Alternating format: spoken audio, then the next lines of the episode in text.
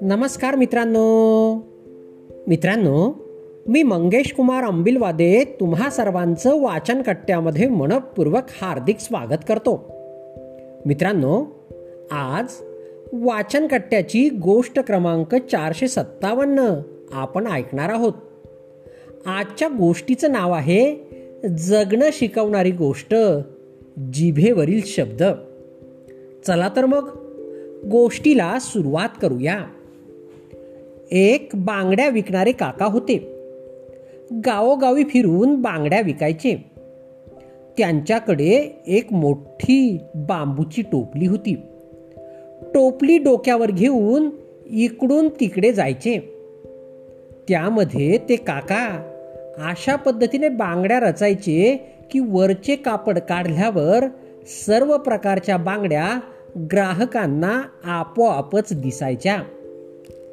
हळूहळू बांगड्यांची विविधता वाढू लागली आणि टोपलीचा आकारही वाढू लागला. आता सगळी विविधता त्या टोपलीत मावेना. म्हणून त्यांनी एक गाढवी विकत घेतली. तिच्या पाठीवर ठेवता येईल अशी रचना बनवली. बांगडीवाले काका आणि राणी नाव ठेवलेली त्यांची गाढवी गावोगावी फिरताना दिसू लागले. यामध्ये सर्वात गमतीचा भाग म्हणजे काकांचे राणीशी चाललेले संभाषण. पुढे दगड दिसला तर ते म्हणायचे राणी बेटी पुढे दगड आहे. थोडे बाजूनं चल हां. कधी ती खूपच हळू चालू लागली तर काका म्हणायचे अगं राणी थोडे लवकर पाय उचल. गावोगावी माझ्या मुली माझी वाट पाहत आहेत. राणी कधी वेगाने जाऊ लागली तर ते फारच क्वचित व्हायचे. आणि ते म्हणायचे काय बेटी आज काय हरिण झालीस काय? जरा जपून पाय टाक.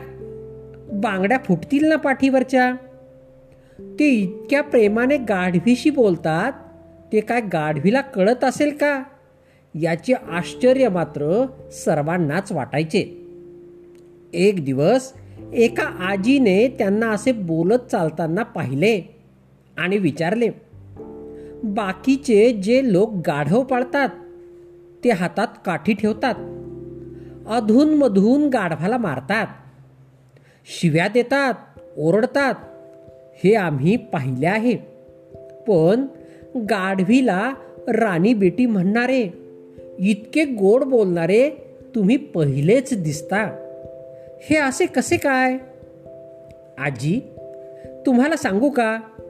माझा व्यवसाय आहे बांगड्या विकण्याचा आणि भरण्याचा. माझा संबंध येतो मुली आणि बायकांशी. मी जर राणीला गाढवी म्हणायला लागलो शिव्या द्यायला लागलो तर माझ्या तोंडात तेच शब्द बसतील.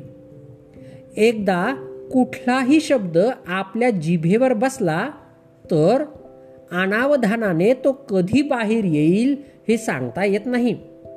मग बांगड्या विकताना चुकून असे शब्द माझ्या तोंडातून बाहेर पडतील.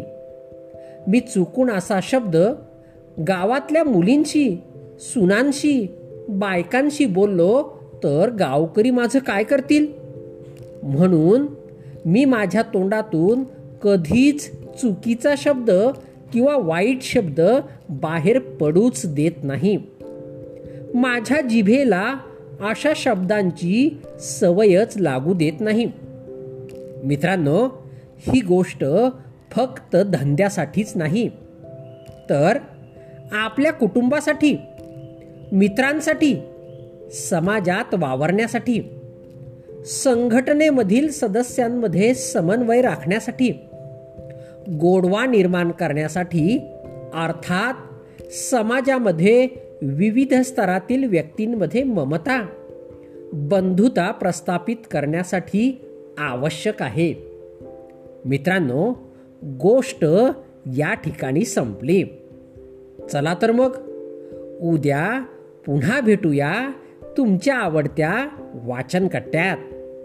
तोपर्यंत बाय बाय.